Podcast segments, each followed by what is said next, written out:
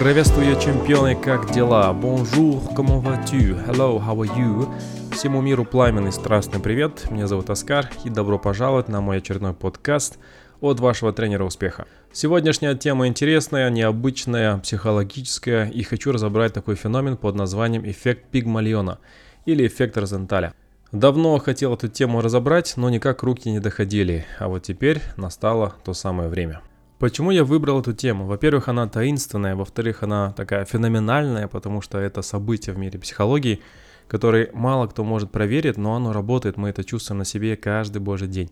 Это по поводу невербальных коммуникаций. Тут есть ответы на все вопросы по поводу, почему люди относятся ко мне таким-то образом. Почему я чувствую такие эмоции по отношению к ним. Почему с кем-то у меня получается контакт налаживать, а с кем-то нет. Это есть как раз-таки эффект Пигмалиона. Поэтому очень интересный феномен, который каждому нужно знать, разбирать и понимать для того, чтобы жизнь стала легче, проще и более эффективной с точки зрения коммуникации с другими людьми. Так что если ты готов, одел тапочки, сел поудобнее, взял с собой чашку чая, кофе, то мы начинаем. Let's go! Итак, жил да был известный психолог американский, его звали доктор Розенталь. И в 1966 году он назвал этот феномен эффект Пигмалиона. И тут небольшая предыстория. Я просто сам обожаю древнегреческую мифологию, и как раз таки это оттуда взято. Пигмалион, он был скульптором, он был царем Кипра. И он создал одну скульптуру, которую он обожал. Он настолько сильно в нее влюбился, он каждый день замечал какие-то интересные аспекты, которые ему нравились смотреть. И он начал просить, умолять богов, по-моему, это была Афродита, если не ошибаюсь, чтобы она или они оживили эту статую. И когда все-таки она жила, и стала живой, воплоти, теплой, мягкой. То есть это было наилучшее его творение. То есть он влюбился и дальше жил счастливо. Тут мораль, она, конечно, странная, да, то есть здесь по поводу больше проекции, больше ожидания и больше фокуса на какие-то определенные качества личности, характера. И Пигмалион был влюблен в контуры, в неровности, в какие-то детали самой скульптуры, что даже когда она жила, то есть он продолжал это все любить, и это все приумножилось. И тут важный момент, который нужно будет учесть, когда мы будем слушать подкаст. Итак, важный момент, как работает феномен. В первую очередь, вы смотрите на человека через призму ваших убеждений, да, через какие-то установки. Кто-то вам сказал, что этот человек или успешный, или неуспешный, или он неизвестный, неизвестный. У вас складывается определенное впечатление и начинается небольшая такая предвзятость. Эта предвзятость, она создает определенные действия в микромимике вашей, вашей интонации голоса, вашей жестикуляции, может быть, как руку жмете, может быть, ваши восхищенные глаза или наоборот, равнодушные глаза. Это, в свою очередь, заставляет другого человека резонировать на этих же волнах, и он начинает свои убеждения укреплять по поводу себя блин, типа на меня посмотрели как на говно, значит я говно, значит мама была права, значит я неудачник, и мой шеф тоже был прав.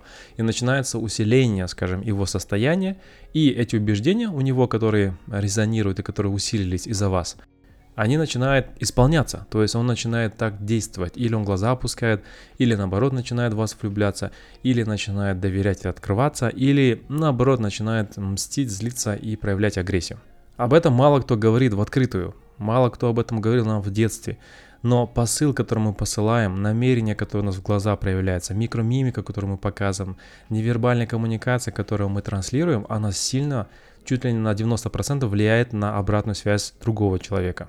я хотел бы в этом подкасте донести, как это важно научиться контролировать свою жестикуляцию, свой язык тела, свое метасообщение, иначе вся жизнь будет идти на смарку, потому что вы с каждым человеком будете абсолютно по-разному себя вести и не понимать, почему они ведут себя таким же образом именно с вами, потому что у вас каждый раз хаотично идет подстройка. Давайте пару примеров. Возьмем именно тот, который самый популярный, который официально известен всем. А сам Розенталь приехал в университет и решил сделать небольшую выборку студентов. И он дал половину класса одному преподавателю, а другую половину другому преподавателю. Первому преподавателю они сказали, что эти ребята, они талантливые, у них есть способности, у них есть потенциал, и они классно учатся, и у них офигенные и высокие оценки. Второму преподавателю дали детей, сказали, что эти дети, они безнадежные. Короче, у них ничего не получится, они конченые, и а, они неудачники. Вот, поэтому относиться к ним нужно соответственно и ничего от них не ожидайте. И какое было удивление, когда обнаружили, что те дети, которые учились у преподавателя, который, скажем, знал, что они талантливые, у них оценки были выше, они старались, был эффект ожидания, то есть преподаватель от них что-то ожидал и вел себя соответственно. Вторая группа, где преподаватель смотрел на детей как на лузеров, то есть у него у детей оценки были намного ниже, соответственно, потому что он от них ничего не ожидал. И они под этой проекцией, под этим взглядом, под этим, скажем, прожектором, они перестали в принципе стараться. И это же гениально. Это объясняет очень многие проблемы в нашем обществе. Это объясняет, когда мамы смотрят на разных детей, ну, вернее, у нее там трое-четверо, скажем, сыновей, и на одного она смотрит с ожиданием, на другого как на говно, на третьего как на такого же человека, как отец, такой бездарный, а может быть, наоборот, талантливый, а на четвертого просто потому, что он маленький и младший, и она смотрит на всех соответственно. А, в зависимости от своих убеждений, которые она в голову себе вбила. Типа младшие, они такие, средние, они такие. То есть у нее эффект предвзятости. Дети будут себя вести соответственно этой модели. Это объясняет, почему в школе есть преподаватели, которые возвышают детей, да, есть преподаватели, которые гасят. И вроде бы человек был умным, ребенок, а почему-то в этой школе или в этом классе он не может преуспеть. Это объясняет, почему ваши дети ходят разным тренерам и разные результаты. Это объясняет, почему мужчины могут поменять женщину или могут быть в другом браке, и у них другие результаты, они по-другому себя ведут, у них другие психологические, а, скажем, установки появляются, да, убеждения и другие действия. И мне кажется, это очень жалко, это просто такая потеря, если вы не умеете этим ресурсом и этим навыком пользоваться. Это просто жизнь на смарку, потому что мы общаемся с людьми с утра до вечера постоянно. И тут, наверное, вы задумались, а что я транслирую, а как я смотрю на людей, а какие убеждения у меня есть, которые подтверждаются. А не являются ли люди моей проекцией, моей иллюзией, и являются ли они самодостаточными? Короче, очень много вопросов в голове будут возникать, попробуй Попробуйте с ними повозиться и вот прям подумать, проанализировать, насколько ваша жизнь в ваших руках. Или она хаотична, потому что вы не понимаете, как работают многие психологические феномены. Если углубляться дальше, то можно назвать этот эффект еще фокус внимания. Например, вы хотите купить машину определенной марки, определенной модели, определенного года, и постепенно начинаете видеть эту машину везде в городе. У меня это так постоянно было, а, когда я смотрел на какие-то такие детали и аспекты в моей жизни. Или вы забеременели, да, или у вас девушка или жена беременна, и вы начинаете видеть беременных людей теперь везде вокруг вас. Почему? Потому что контекст соответствующий. Сейчас для вас это актуально. То есть мозг берет а, те детали, которые ему сейчас нужны и актуальны. Все остальное он просто убирает из поля зрения, иначе мы бы перегрузили бы свою операционную систему и просто бы выгорели, потому что слишком много деталей в нашей жизни с утра до вечера. Это интересно. Это тоже относится немного к эффекту Пигмалиона, но я считаю, что эффект Розенталя Пигмалиона, он все-таки больше относится к людям, потому что мы чувствуем на себя различные проекции.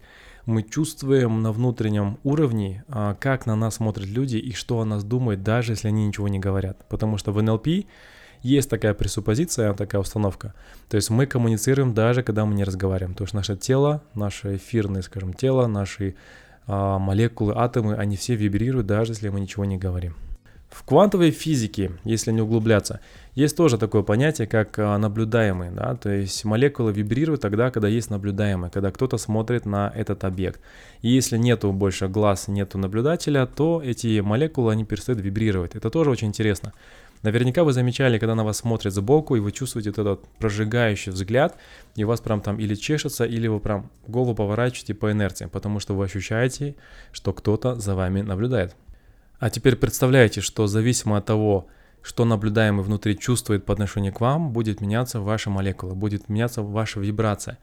И, соответственно, вы понимаете, как это опасно попадать под а, взгляд, а, под наблюдателя, который негативно к вам относится. И я бы хотел здесь заострить внимание на язык тела, на микромимику, на жестикуляцию и на эмоции человека. Вы можете со временем, если вы будете грамотно это делать и будете осознанно это наблюдать, вы сможете увидеть, что человек, у него меняется интонация голоса, когда все хорошо или когда все плохо, особенно если это ваш близкий партнер. Вы сможете просто по взгляду понять, он на вас злится или не злится. Вы сможете по его уровню жестикуляции или по стуку на столе по темпу, по ритму, который настукивает, понять, в каком эмоциональном состоянии он находится. Это же офигенный навык. То есть я им обладаю, потому что я работаю с людьми с утра до вечера, более 7 лет уже. Я посчитал, у меня, по-моему, около 8 тысяч часов личных консультаций. Представляете, как это много?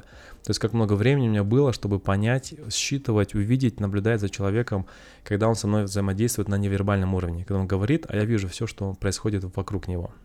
Поэтому эффект Пигмалион это не магия, это не волшебство. Многие ребята на YouTube или в Гугле объясняют это типа, это что-то сенсационное, это что-то необычное, мистическое паранормальное. Да нет, блин, ребята, это что? Это просто квантовая физика, это метафизика, это язык тела, это намерение, биохимический состав крови, это наш организм, это все взаимосвязано. Поэтому здесь никакой магии нету. Здесь можно все это объяснить научным явлением. Но почему это не наука? Потому что невозможно это повторить точь в точь. С каждым человеком будет немного различаться результаты и само взаимодействие, воздействие и эффект.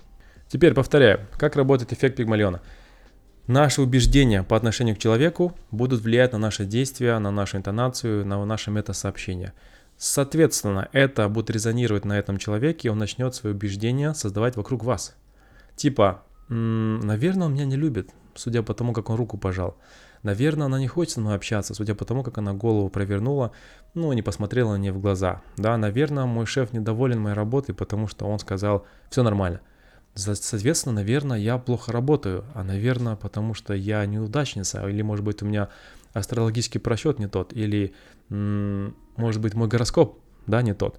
Может быть, мама была права, когда она говорила, что Овен и, например, там, Козерог несовместимы. Короче, начинается хрень в голове происходить, и после этого начнется действие, которое будет выполнять по отношению к вам. Все, это замыкается, круг замыкается. Давайте пример возьмем из брака, из отношений, это будет намного проще. Многие женщины так делают, многие мужчины так делают. Типа, моя жена изменяет, наверное, я так думаю. Мой муж мне, скорее всего, изменяет. Я так подозреваю. А как это работает? Она была на встрече с подругой, подруга говорит, слушай, я видела твоего мужа с каким-то, с какой-то барышней а, в ресторане в обед. Представляешь, в обед они, вдвоем, она и он. Она такая, так, все понятно. И начинается, короче, замкнутый круг. Она его подозревает, она замечает, что он пришел на минуту позже. Она замечает, что он поменял, может быть, стиль одежды. Она начинает выискивать какие-то мелкие детали в его речи, может быть, в его интонации голоса. Она называет разные имена, смотрит на реакцию, да, типа, как дела у Маши? Он такой, «А, Маша, у нее хорошо, ага, все понятно, значит, Маша, он тусит. Потом дальше начинается пассивная агрессия, а, она резко отвечает или вообще не отвечает. В итоге потом он что с тобой не так, со мной все нормально, или иди к своим ШБМ, да. Он такой, окей, уходит из дома, в итоге там с пацанами тусит и, возможно, по пьяни кому-то изменил, к примеру, да, с кем-то изменил. И начинается само, как скажем, такое, знаете, самоисполняющее пророчество. Поэтому будьте аккуратны, когда вы сомневаетесь в людях. Это ощущается, это чувствуется. Есть дети, которые говорят, вот моя мама знает и думает, что я такая неудачница, а вот я не буду ей показывать, доказывать, что я зарабатываю деньги. Я не буду ей говорить о том, что у меня там есть успех в этом. То есть она делает все, чтобы мама дальше думала и подтверждала себе свои убеждения. Поэтому вот эта маленькая деталь пазла, вот эффект Пигмалиона помогает и поможет вам понять, как работают взаимоотношения с людьми, почему люди поступают под определенным человеком таким образом, а с другим по-другому. У меня, например, если честно, вот редко, но очень редко возникают такие ситуации, с которыми я не могу справиться вот в коммуникациях. Наверное, за последние пять лет ни разу. О чем это говорит? Со мной человек себя ведет соответственно.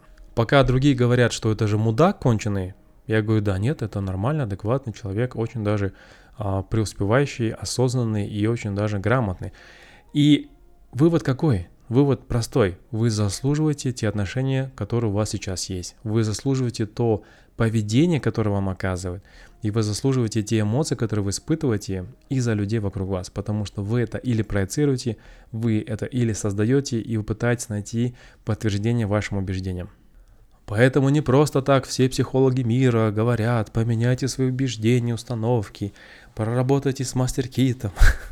или приходить на терапию, и после этого жизнь поменяется. И еще раз, это не магия, жизнь не меняется в формате волшебства, она меняется просто потому, что у вас меняется отношение к другим людям, ситуациям, проблемам и так далее. А хороший пример со стрессом. Не стресс вреден человеку, а его отношение к стрессу. То есть можно стрессовать вечером, потому что утром дедлайн, а можно стрессовать по поводу стресса и еще сильнее заболеть, потому что вы стрессуете из-за того, что вы испытываете стресс, какую фиг я должна это делать во время стресса. Это особенно замечаю среди женщин, которые испытывают стресс по поводу того, что они испытывают стресс. Типа, Оскар, меня бесит то, что я сейчас делаю, то, что меня бесит. Я говорю, так, просто сделай это и все. Ну окей, это отдельная тема для отдельного подкаста. Теперь, как это используется в работе с людьми? Я как коуч, как специалист по работе с людьми, всегда смотрю на человека с завышенными ожиданиями. Для меня всегда мало то, что он делает. Да, он молодец, он финансы посчитал. Да, он молодец, он сепарировался от мамы. Да, он пошел или она, а, может быть, нашли новую работу, может быть, повысили свои доходы. Мне этого мало. Я вижу, что она может намного больше, чем, например, в данный момент. Даже вот тебя, ты слушаешь меня, я понимаю, что ты можешь намного больше, чем просто слушать меня. Ты можешь пойти эту информацию дальше преподавать, ты можешь сделать конспект, ты можешь взять и пост написать об этом, ты можешь подруга поделиться, ты можешь взять и наконец-то выйти из синдрома самозванца, писать посты, выходить в эфир, начать вести какие-то мероприятия, да, начать быть более экстравертным и так далее. То есть я это вижу, я ожидаю тебя, я знаю, что тебе это получится. Но есть люди, которые так не считают. И поэтому, если их много, то я как раз-таки в проигрыше. Я один, а их сто.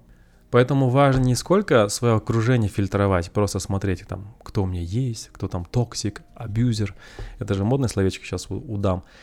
А именно наблюдать, какой эффект пигмалион они используют, какие намерения они на вас оказывают. Да? То есть они смотрят на вас как на последних неудачниц или как не, неуспешную, скажем так, женщину, которая себя реализовала, или как на неудачника мужчину, который не может взять свою жизнь под контроль, или они на вас смотрят в формате именно подъема. Типа, слушай, я знаю, что ты справишься, у тебя все получится, у тебя все выйдет, я в тебя верю, да, и это не просто будет, м- так сказано, мимо дела, это будет ощущаться всем телом, и это будет конгруентный сигнал. Поэтому я рекомендую всем вам общаться с людьми, от которых вас прет, вы рядом с ним чувствуете, что вы хотите соответствовать их ожиданиям, вы хотите расти, вы хотите стать больше, чем есть в данный момент. Вот это есть волшебство коучинга, это есть волшебство любого грамотного тренера. Поэтому своих детей или себя отдаем только тем тренерам-специалистам, которые могут смотреть на вас больше, чем есть на самом деле.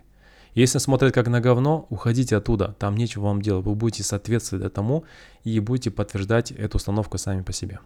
Теперь, как это работает в жизни, как это можно применить, применять?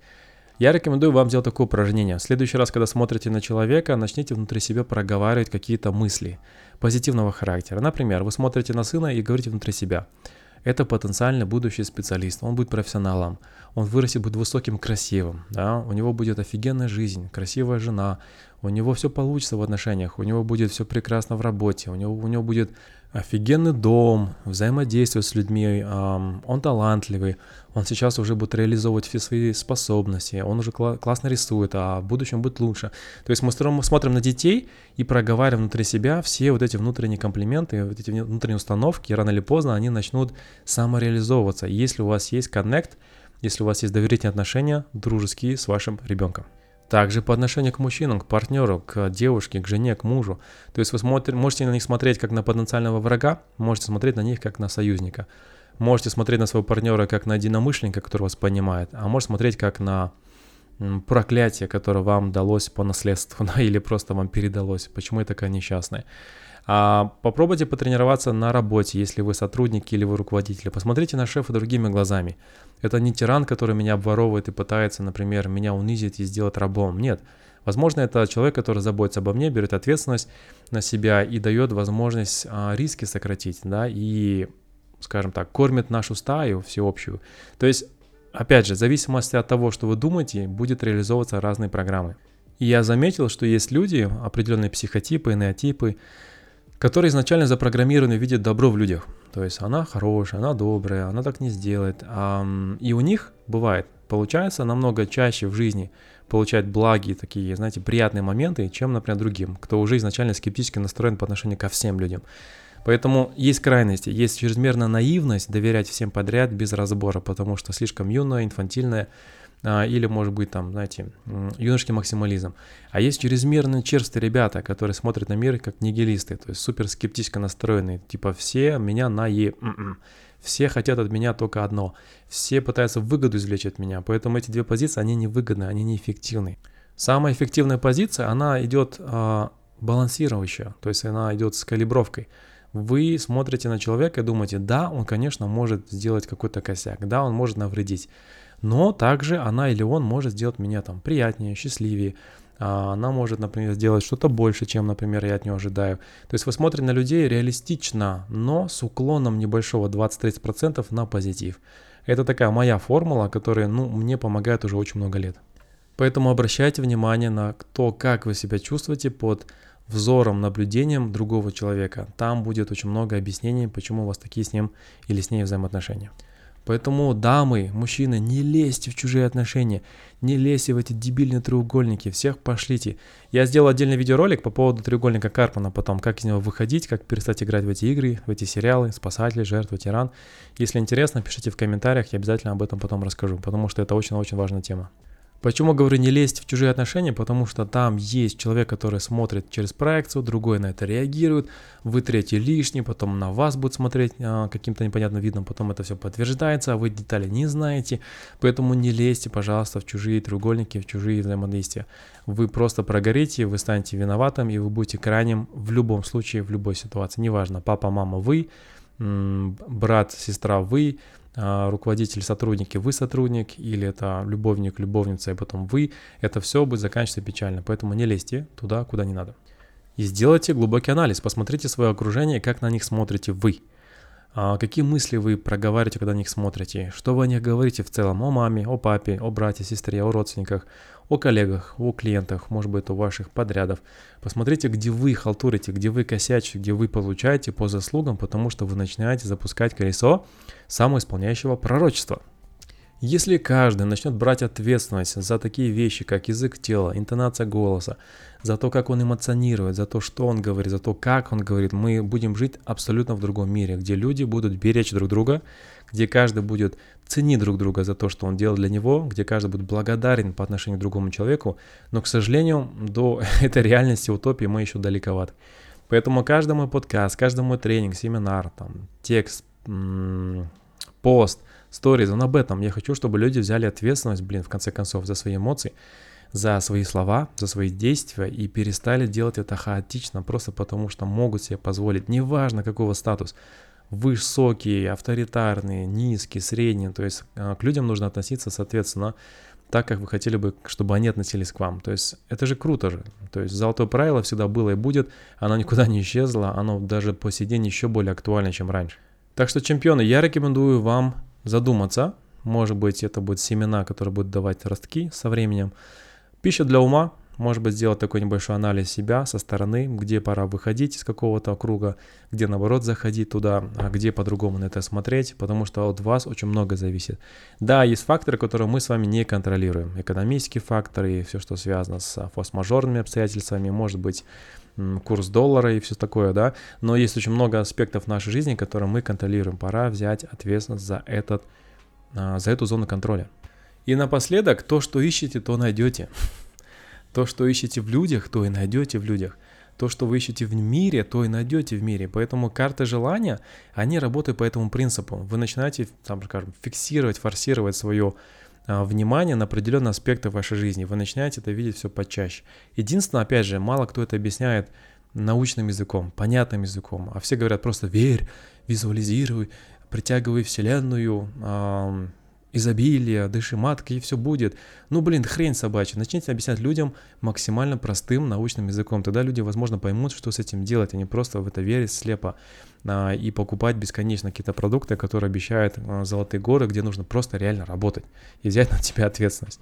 Так что в следующий раз, когда вы видите близкого знакомого, который страдает по жизни, потому что у него не те отношения, потому что жена его пилит, потому что мама его тиранит, потому что папа, например, там ему не разрешает что-то делать, или там коллега сплетничает и забирает все силы, вампирит, или шеф, который не может управлять своими сотрудниками, а, или ваш парень, который не может разобраться со своим другом или шефом. Короче, вы должны понять, что они халтурят. Они жестко халтурят. Просто отправьте им этот подкаст, эм, скиньте ему ссылку, пусть он почитает пару книг на эту тему. И не лезьте туда, потому что вы эти крылья на самом деле обрезаете, вы не даете человеку это понять, сделать выводы и расти дальше. Поэтому главный принцип воспитания детей какой? Сына, доча, я понимаю, что у тебя есть проблема по отношению к этому человеку, как ты можешь это решить? Где тебе пора взять ответственность? Где пора тебе по-другому что-то сказать? Где пора, может быть, тебе поставить какие-то границы? А где, может быть, пора тебе принять да, то, что ты не прав. Я знаю, что многие девочки, им это не понравится, женщины, девушки, 90% из тех, с кем я лично знаком или, может быть, соприкасался, многие из них не берут ответственность за свою неправоту. Они не могут сказать элементарную фразу «прости, я косякнула», «прости, я психанула», да, «прости, я была не права». Мужчины, в принципе, это делают почаще, просто потому что их так мама воспитала, особенно если у вас был матриархальный устой, или там преподаватель, или там ректор. То есть мужчин заставляли извиняться, говорить прости, там то все. Но многие мужчины сейчас делают это не в тему. Они говорят, прости за то, какой я был, прости за то, что я так сделал, а, прими меня обратно. Фу, блин, тряпка. То есть это не то прощение, которое необходимо. Поэтому я считаю, что коммуникации, они здоровы тогда, когда человек, который косякнул, он признает свою неправоту в данный момент прости, я психанула, я исправлюсь, что нужно для этого сделать прямо сейчас. Да? Окей, я завела разговор, я э, психанула в конце, прости, я признаюсь, я здесь немного сэмоционировала. А что я могу сделать, чтобы исправить, или просто прими, то есть мои извинения. Мужчина косякнул, не пришел вовремя, договорились в 6, пришел в 6.30. Сори, опоздал, прости, а что могу сделать, чтобы компенсировать, давай в следующий раз мы с тобой сделаем вот это. Или в следующий раз, например, будет такой-то, такой-то. Без оправданий, почему я опоздал, больше так не буду, бебе. Нет, просто конкретно, то есть признаем тот факт, что мы подвели человека, и мы готовим это исправить в любой момент, когда это потребуется. Все, если каждый партнер возьмет на себя такую ответственность, вот тогда будет равенство, который мы все об этом якобы там мечтаем. Ну, не мы все, в основном женщины мечтают о равенстве в этом плане. И а, это есть как раз-таки партнерские отношения. Поэтому, возвращаясь к эффекту Пигмалиона, я хотел бы донести такую мысль, что будьте аккуратны э, по поводу ваших мыслей, будьте аккуратны, как вы смотрите на людей, через какую призму, пересмотрите свои убеждения, если вас не устраивает контекст вашей жизни или коммуникативной способности, и задумайтесь о том, как это происходит по отношению к вам. Где-то местами вы слишком сильно себя чувствуете виноватыми, а нет смысла. Где-то кто-то вами манипулирует, и это получается просто игра чужая. Поэтому здесь работают два ворота. Первое это контрманипуляция, а второе это именно собственная зона ответственности. Окей? Okay? Я уверен, что какие-то интересные мысли вы смогли взять с этого подкаста, что-то для себя открыли, где-то, может быть, пересмотрели какие-то аспекты своей жизни. В этом смысл моей работы, чтобы люди задумались и аккуратно, мягко, экологично, органично, без скандалов начали пересматривать, перестраиваться так, чтобы это было эффекта эффективно, и чтобы это было постепенно и систематично, и, и в комфорте вам же самим же, потому что изменения должны быть слишком стрессовыми. Мы не в том время живем, где нужно резко, быстро что-то менять. Поэтому спасибо за внимание, спасибо за вашу концентрацию, за то, что дослушали подкаст до конца, за вашу лояльность, за ваши лайки, за комментарии, за подписки и за то, что поддерживаете, верите в своего тренера успеха а, все эти долгие годы. Напоминаю, что все вопросы по личным сессиям, по школам селф-коучинга, по другим продуктам, по подкастам вы можете увидеть на сайте Аскар в инстаграм-аккаунте Аскар или, в принципе, в телеграме можете найти, или по номеру телефона, который тоже указан в шапке профиля в инстаграме. Будут вопросы, пишите, жду ваши комментарии под этим э, подкастом. Мои подкасты также вышли на различных платформах, вы можете увидеть ссылки в телеграм-канале. Жду всех на следующих подкастах своих. Этот подкаст можете распространять среди своих близких, родственников, друзей, знакомых. Я думаю, это будет благо дело с вашей стороны, и вы никогда не знаете, когда это кому-то реально будет нужно, актуально и пригодится. Поэтому распространяем месседж дальше, зажигаем факел, вместе двигаемся вперед, как настоящие чемпионы, как на Олимпийских играх. С вами был тренер успеха Оскар Манбаев. Thank you very much и до скорой встречи. Bye bye. Пока-пока. Sayonara.